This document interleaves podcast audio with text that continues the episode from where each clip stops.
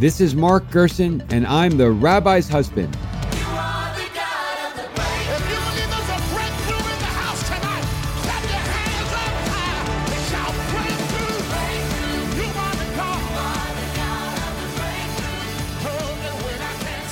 Hello, thank you for tuning in. I'm Mark Gerson, and I'm the rabbi's husband. And here, as ever, to unearth the inspiring, instructive, and highly practical wisdom of a biblical passage with a fellow seeker of truth. I am delighted today to be joined by Jon Steinberg, the founder of Cheddar, the business news channel familiar to everybody under 35 and a lot of people older than it. Jon recently sold Cheddar to Altice and is now the president of Altice News and Advertising. He was formerly the CEO of the DailyMail.com North America and the president and, CEO, and COO of BuzzFeed. Widely known as the premier media entrepreneur of his generation, Jon is also a board member of Temple Israel in New York City and a favorite cigar smoking companion of the rabbi's husband. Thank you, Mark. I appreciate it. I'm glad to be here. Well, I'm so glad you're here. So, welcome to the rabbi's husband. So, um, Jon, your chosen passage is actually not from uh, the Torah or the Bible, but it's a rabbinic commentary. Tell us about the rabbinic commentary and uh, why it's important to you. Okay, so it is from actually the fourth Rebbe, the Rebbe Maharash, and the Yiddish of it is, and I, will try to get the pronunciation right, is Lahaktihala Araber. And what that means is the world says that if you cannot crawl under an obstacle, try to leap over it. However, I say leap over it in the first place. And so the Yiddish of that is just leap over it in the first place. Okay, what was the context of when he was giving this uh, advice? What problem do you think he was trying to solve? I don't know the exact usage of it or whether the, there was a letter or specific advice that he was giving. It was actually brought up to me by the rabbi of the Palm Beach Synagogue. Uh, when I was going through some challenges, he actually pointed me in the direction of this passage. Well, Moshe is a very wise rabbi. So, uh, Rabbi Moshe Scheiner, yeah, Palm Beach Synagogue. He's extraordinary. And you know, there, there's many different readings that you can have into this. I mean, the, the first is basically that you know, you want to go high, you don't want to go low. That the world says that you should try to crawl under an obstacle, that you should try to be weak or meek or fearful in the face of an obstacle and just get under it. And whereas the Rebbe here is saying, be bold, have conviction, have energy, which is an important part of Judaism, as you know, and leap over it approach it with gusto, approach it with energy and enthusiasm, and then that is the better way to tackle the obstacle in the first place. Don't go low in the first place, go high in the first place. So, in other words, don't pretend it's going to go away. Don't act as though it's not there. In fact, uh, almost embrace the obstacle, acknowledge the problem in the most enthusiastic kind of way, and leap over it. And actually, if you go to Chabad.org and you read one of their commentaries on it, they say that you know the, the nike expression just do it that this is basically a precursor to just do it that it can also be read that way. So that rather than you know perseverate rather than over and over again to your point mark kind of feel fear or worry or be indecisive just do it just jump over the obstacle go for it. It's interesting you bring up fear because uh, the commandment not to fear is the uh, single most stated commandment in all the Torah. 80 times we are told not to fear, which I think its ubiquity, I think, shows us just how prevalent it was then and how prevalent it is now. I mean, if it wasn't that big a deal, if people weren't afraid of things all the time, there would not have been the need for 80 mentions of it, all in the context of don't fear. Right. And then I think there's also an element of it, which is be creative in the first place. Don't take the novel creative approach only when you failed at the conventional approach take the creative, bold approach in the first place. Also very Jewish. So uh, let's get some practical examples because you know the, the, rabbi's husband's all about uh, unearthing the uh, practical and the completely relevant um, in Torah and biblical passages. So how is this practical, and how can it help people just live happier, better, and more meaningful lives today? Another saying that I'm really fond of was attributed to John Malone, the famous cable entrepreneur. But then I was told he actually didn't say it but still the person who told me it um, I, I, still basically like the saying in general is the conventional wisdom is usually right and seldom profitable. Now that's a really hard one to kind of wrap your head around. The conventional wisdom what everybody's doing is usually the right thing to do.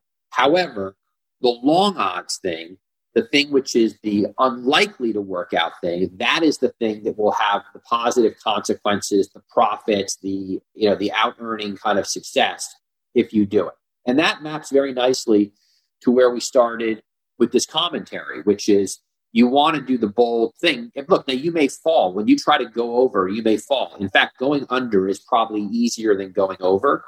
But going over is where, if you happen to actually make it over and you take the risk, you're going to see all the success. And I, you know, I, I feel like that's the case in every startup that I've done. I, I always say that it's basically about placing a series of bets. If you're not doing something which is long odds, there really is no chance of you building anything that's significant or different or unique. That's a great point. And and you know, getting back to what your your quote from Malone or whoever it was who actually said it, he said that the conventional wisdom is usually right, which means sometimes it's not. Right. So basically the lesson is you have to try to identify the times when the conventional wisdom is not right, albeit it might be seldom, but it's going to be there. And that's where the profits exist.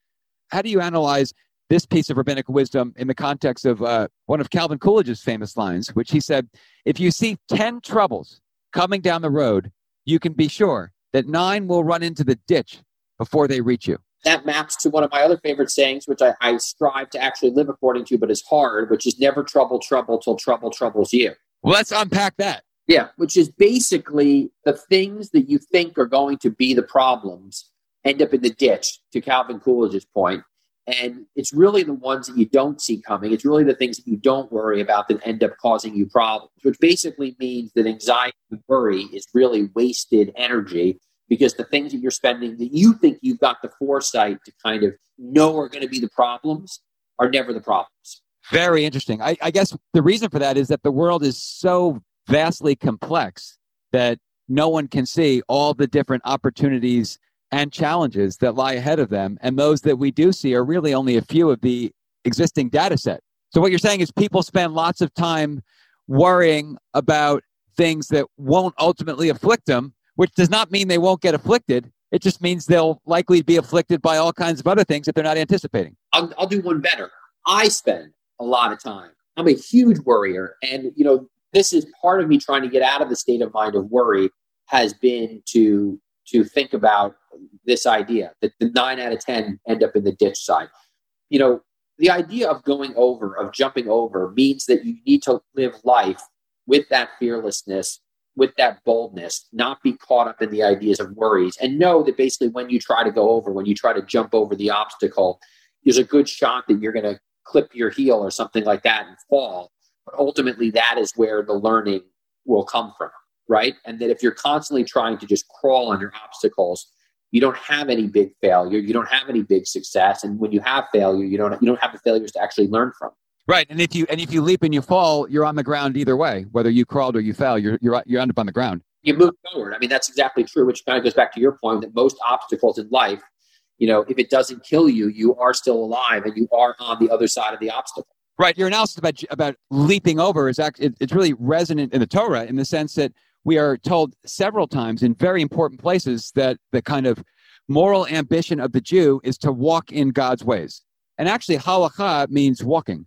So why walking? Why not standing, sitting re- reverentially, standing piously? Why walking? Well, what happens when you walk? What happens when you walk is you get lost, you fall, you trip, you meet somebody or something that could be a danger. It's somewhat of a perilous process, yet we're told to walk in God's ways constantly be moving, accepting all the risks. When one would think, what would a religious tradition tell you to do with God? Well, stand before him. That's not what our tradition says. Our tradition says, walk with him. Rabbi Scheiner says that why do we have all of the holidays stacked so closely together, even the smaller holidays, right? We go right from Rosh Hashanah to Yom Kippur to I guess maybe Simchat Torah. I don't know what. The- well, I mean, I mean, yeah, I mean, Sukkot is a few days after Yom Kippur. I mean, Rosh Hashanah plus ten Yom Kippur plus a few Sukkot, and the same thing at Purim, then you get to Pesach. Absolutely right. Right. So Moishe's point there is that Judaism tells us to keep moving along, to keep moving forward, that you can't bring good to the world, that you can't do good deeds if you're not in motion, which sort of which sort of makes sense. If you're sitting, if you're standing idly by, by definition, you can't be doing good works. You're not inter- interacting with people. You're not inventing things. You're not plowing your fields at the very least. You're not creating food. You're not doing anything. And so this kind of makes that point as well too. Jumping over is a way more aggressive and bold forward momentum than crawling like a baby under. That's exactly right. And so much of Jewish teaching is about telling us how much we can learn by going. So, you know, the Haggadah says, go and learn. If we want to teach our kids something, we'd say, come here and let me teach you. But no, the Haggadah says, go and learn. That's the Jewish notion of learning. You only learn by going. And I actually did a Rabbi's Husband podcast with Ryan Williams, who's a brilliant entrepreneur, this the founder and CEO of Cadre, and he chose Psalm 23. And in the discussion of Psalm 23, which is the most brilliant and beautiful meditation on God perhaps ever written by King David, he was able to write it for one reason because he was a very talented shepherd. And it's only by going in the world, by being a shepherd, by, by being a media entrepreneur. All the ancient rabbis had professions. That's how you accumulate the wisdom that you're able to share with others. And now the hardest part is now if you, if you look at this in the context of COVID, I've always felt that the way to follow the Torah or follow advice is to take a simple understanding of it, right? And basically, if go forward and forward momentum and motion is what is advised, I spent my days in constant motion, walking around the office, going to meetings, meeting interesting people, spending time with clients, spending time with technology vendors. Now, of course, I sat at my desk and I wrote memos and did spreadsheets as well too, but I always felt that moving around was important to be in the world. COVID makes that very, very hard. How do we go for learning when we're basically stuck in our house all day? Now, I guess the answer is doing things like this, you know, doing things like virtual conversations is a way of sort of virtually going places, but it does make it harder to abide by that idea when you're cooped up in your house. Right. And, and these are two very different conceptions of how one learns and consequently how one grows. One is you learn by coming or by standing, in either case, just staying in place. The other is you learn by leaping and you learn by going. And Judaism is very clearly on the side you learn by leaping, you learn by going. And yes, there are risks in that process that you don't take when you're staying in place, but walk, leap, and go. That's what Judaism teaches. Or what you could really say that this even relates to is, you know, Moses could have had everybody try to swim across the Red Sea, right? Like, I mean, that, that would certainly be the equivalent of, of crawling, right? And by the way, and instead, he didn't even leap over it, he parted it, which is the most bold way of tackling the problem. And, and to, to the point of, of the conventional wisdom is usually right and seldom profitable.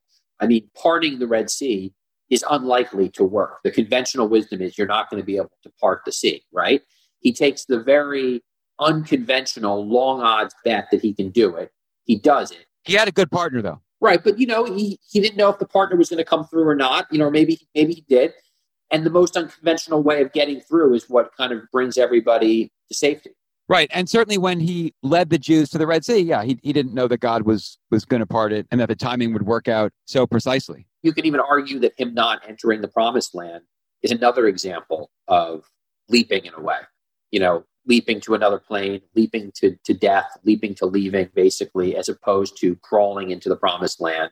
He chooses to take a, a very unconventional approach. Well, God did. Yeah, God told him, uh, "You're not going to go," because he had basically he had ceased loving the people. And what God was instructing is that uh, you can't lead a people you don't love. I told you to uh, uh, speak to the rock. You struck the rock. You've done a great job, Moses, but you can't lead the people into the promised land. I mean, it is interesting. The Torah is is filled with these moments of unconvention, these moments of where the strangest thing happens. You know, who would think that you would lead the people for was it thousands of years in the desert or hundreds of years in the desert? Dozens. Dozens. I, I thought that the people. I thought that there was this notion of hundreds between the Exodus and the entrance to the Promised Land was forty years. Okay, fine. So who, who, who you know, you lead for forty years, and then you don't enter where you were taking everybody to. I mean, that's even though God is the one telling you not to. Very, very unconventional. Very strange choice. Well, yeah. I mean, you know, getting to what you said before about the kind of unpredictability about troubles, which is. uh you might have 10 troubles, but they're not the 10 that you think. There's no way that we could have mapped the Jewish journey at any point in Exodus and gotten it remotely right by the end of Deuteronomy. It was all kinds of unconventional occurrences, happenings, twists, turns, and it makes a great story, makes it our story. And knowing also that, you know, having a belief in God is very helpful in the leaping over, basically. Because, you know, when you leap over, you don't know what's going to be on the other side when you crawl, you do have a chance at seeing what's on the other side before you do it. And, you know, my other favorite biblical passage or biblical happening is manna, manna from heaven. You know, is well, how will we how will we be fed? Well, you know, that's leaping. You're going to go travel in the desert and you don't know what your source of food is going to be, and then suddenly it drops out of the sky every night. Now, what I love about that is that I've I've read somewhere that you know what manna actually was. I think I've mentioned this to you, Mark, was actually these densely packed flocks of birds that would migrate during that time of the year and they would basically collide with each other and some would fall to the ground. And so manna was actually a type of like small poultry basically. I know you've heard something different that it, it was a part of the dew right? Well the torah does say it tasted like wafers dipped in honey but you're right and there are instances in exodus where god is seeming to actually appreciate the jewish people for the trust we placed in him by going into the desert without any knowledge that what our provisions would be. And then God provides the manna, which is uh, really an act of love and an act of grace. And it really shows who God is, which is that this is the God who cares if we enjoyed our lunch. And I use the expression manna from heaven all the time. I mean, so much so that you know people on my team actually they laugh because they know that it's coming. Like when we have something lucky that happens to us in business, I always say, "Oh, it's manna from heaven," basically to let everybody know how lucky because you get you get so many unlucky breaks in doing a startup. I think that when you have manna from heaven, you need to recognize it and you need to eat it and not let that opportunity pass. Well, I think it's a great expression you're using, but I don't think you're articulating luck. You're saying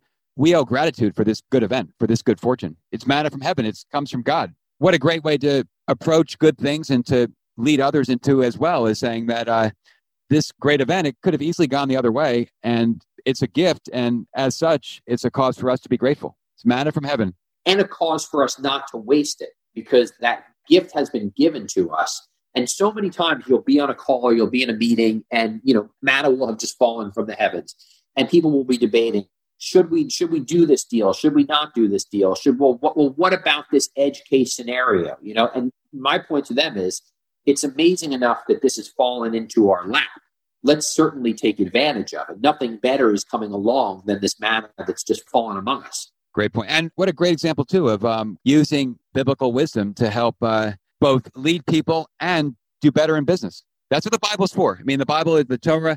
It's not a law book. It's not a cookbook. It's not a history book, certainly. It's a guidebook meant for exactly the uses that you're deploying for it at, uh, at Cheddar with such success. Well, and also, you know, when I meet with people now and they tell me their idea for their startup or their company, the first thing I always say to them is there has to be something about this that's totally unique, that's totally different, that may or may not work. And I leave here saying, I don't know, maybe it'll work, maybe it won't work. If it doesn't have that element of risk and new idea, there's no shot at it being successful. Just copying doesn't work. Eh, you know, when I started Cheddar, two years in the Cheddar, when it was successful, when we had started started to show some signs of success. You know, everybody wanted to create the next cheddar. I want to create a cheddar for sports. I want to create a cheddar for uh, for food. I think cheddar was a cheddar for sports. What I would say to them is, you can't create cheddar for sports because I already created cheddar, right? So you basically have to come up with, you know, something totally different. When we started Cheddar and said we were going to do a live news network, everybody said, "Oh, that's a terrible idea. People don't want to watch live. Where are you going to put it?"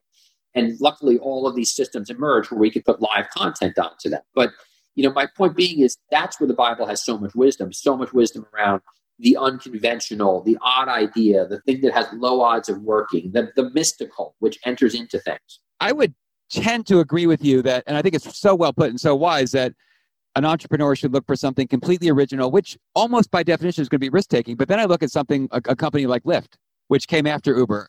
I think it came after Uber. Anyway, one came after the other and they're both very successful. So can copying work? And, and we can think of other examples too.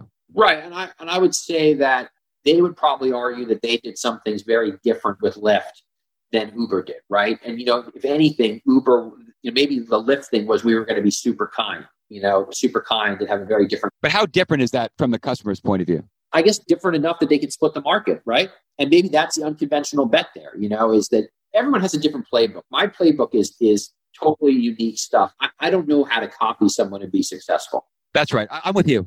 And that's also a lot of Torah wisdom is that, uh, you know, why, why does God at the Tower of Babel, it says everyone was speaking the same language, in other words, thinking the same way. And God loves genuine diversity properly understood. So he changes the languages and disperses the people. And you're right. each of us has our own different playbook. So in this one very narrow context, copying a business model might work for somebody. It just doesn't work for you or for me.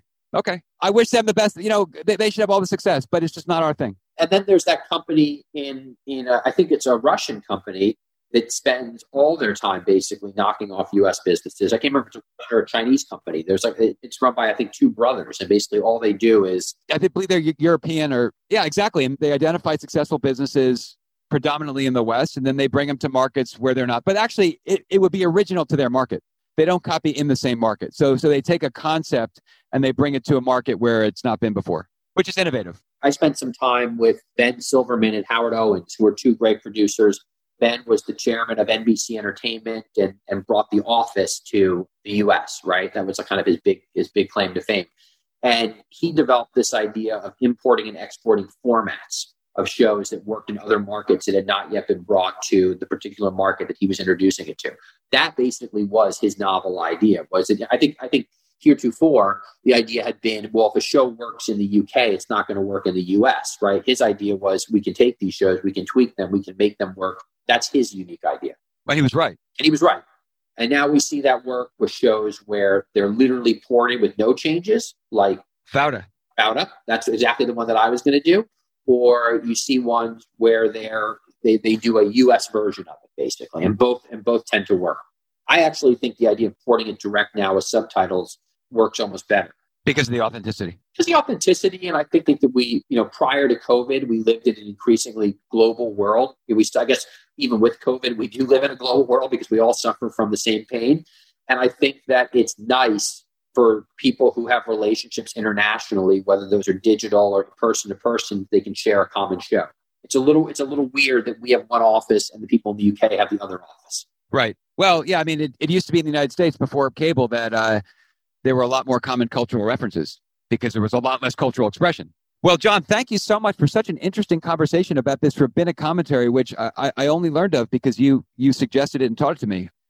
Now, the last question, the concluding question, the rabbi's husband always goes from one text, the sacred text of the Bible or its commentaries, to another text, which is Andre Malraux's 1968 book, Anti Memoir. He says in the book, I just ran into a man with whom I served in the war. He said, This man has saved a lot of Jews and then had become a parish priest. So I said to the priest, In all of your years of hearing confessions, what are two things you've learned about mankind? And the priest said, One, everyone is much less happy than he seems. And two, there is no such thing as a grown up person. So, Jon, in all of your years as really New York's great media entrepreneur of our generation, having started and led so many businesses, what are two things that you've learned about humankind? I'll tell you one thing that's very specific, and it may be too narrow, but it's been really important to me is that certain people are real buyers and then there are people who are not real buyers. And it kind of factors into every aspect of life. The most direct part about it really is with sales but you can really extrapolate it to anything. There are people that want to do something and are going to do it and when they express their desire to want to buy something or be part of a project or be part of a team or do an effort they mean it and there are certain people that that want to believe that they're ready to do this that they want to believe that they're ready to take the jump into the new job or the startup adventure or buy the product that's that's different and exciting. But ultimately they never really were going to do it in the first place. But they learned about themselves in the process. Yes but they can be very challenging and troubling to the person on the other side that's waiting for them to either buy or join or collaborate and I think it's really important for somebody that is a is a leaper, leaps over and moves forward to be able to quickly identify who has the enthusiasm and energy and is going to do it and who is just in a sense window shopping. So that's the first thing. Right. They might be window shopping or I've also I've seen the same thing as, as you described so well, but I think often people learn about themselves in the process. So at the beginning of the process, the person wants to join the company, the person wants to start the company, the person wants to engage in the new activity. They really do. And then when they drill down on what it's going to take and the risks that are a part of it and the sacrifices which are in, they will often think of all kinds of reasons as to why they shouldn't do this particular thing and they event and they, they won't do it. But what will happen is they will have learned about themselves in the process. Absolutely. And then the other one I, I think about all the time is no person leads an unencumbered life. And you know what that means is that every single person you deal with is either going through a divorce, dealing with a problem with their child, dealing with the health of, of, of an elderly parent, having some struggle. And everybody has a struggle. And so that when you deal with people, you need to have a kindness and empathy around the fact that that they have that those private struggles. And it also creates a kind of warmth for yourself because you yourself have your struggles. And so I think that is a really important way to deal with everybody that you deal with in a given day. Yeah, wonderful. You know, there's um there's no word in the Hebrew for a singular face. It's only panim, which is plural, because we all have many faces. Because nobody has one face, there's no point in having a word for it because it doesn't exist. So, you, so you're right. The, the person who's so confident meeting with you in business or in some social situation, he or she certainly has some kind of struggle that they're probably not showing to you because that's not the face they have on at that moment. Right. Or someone could even have a face of distress, displeasure, unhappiness, frustration. And you think to yourself, it's because of me, it's because of our work together. And really, that face is a face because of these private struggles that they're having. And it makes you, it, it also is, you know, what we've always learned, which is it's not about, it's not about us. We think everything is about us and I because that's how human beings are oriented. But the way people are treating and reacting to us is so much more about that person and their struggles and challenges than anything we could do. It's arrogance to think that I'm making you feel this way. Now, look, we're, we're obviously talking about you don't want to be someone who's deliberately harming other people, but within the realm of people that are not deliberately harming other people, very little of what we're doing is is making someone feel some way. Right. Very interesting. Well, Jon, thank you for such a fascinating conversation about so many subjects, all emanating from this uh, really remarkable uh, rabbinic passage that you found. Thank you so much. Well, you know, credit to uh, Rabbi Moshe Scheiner at Palm Beach Synagogue for pointing it to me in the first place. I was going to say we should dedicate this episode to our great mutual friend uh, Moshe Scheiner, who is such a wonderful rabbi and Jewish leader and great thinker. And everybody should get on his daily uh, video uh, distribution list because he has such great Torah wisdom that he produces every day. I don't know how he does it, but he does it.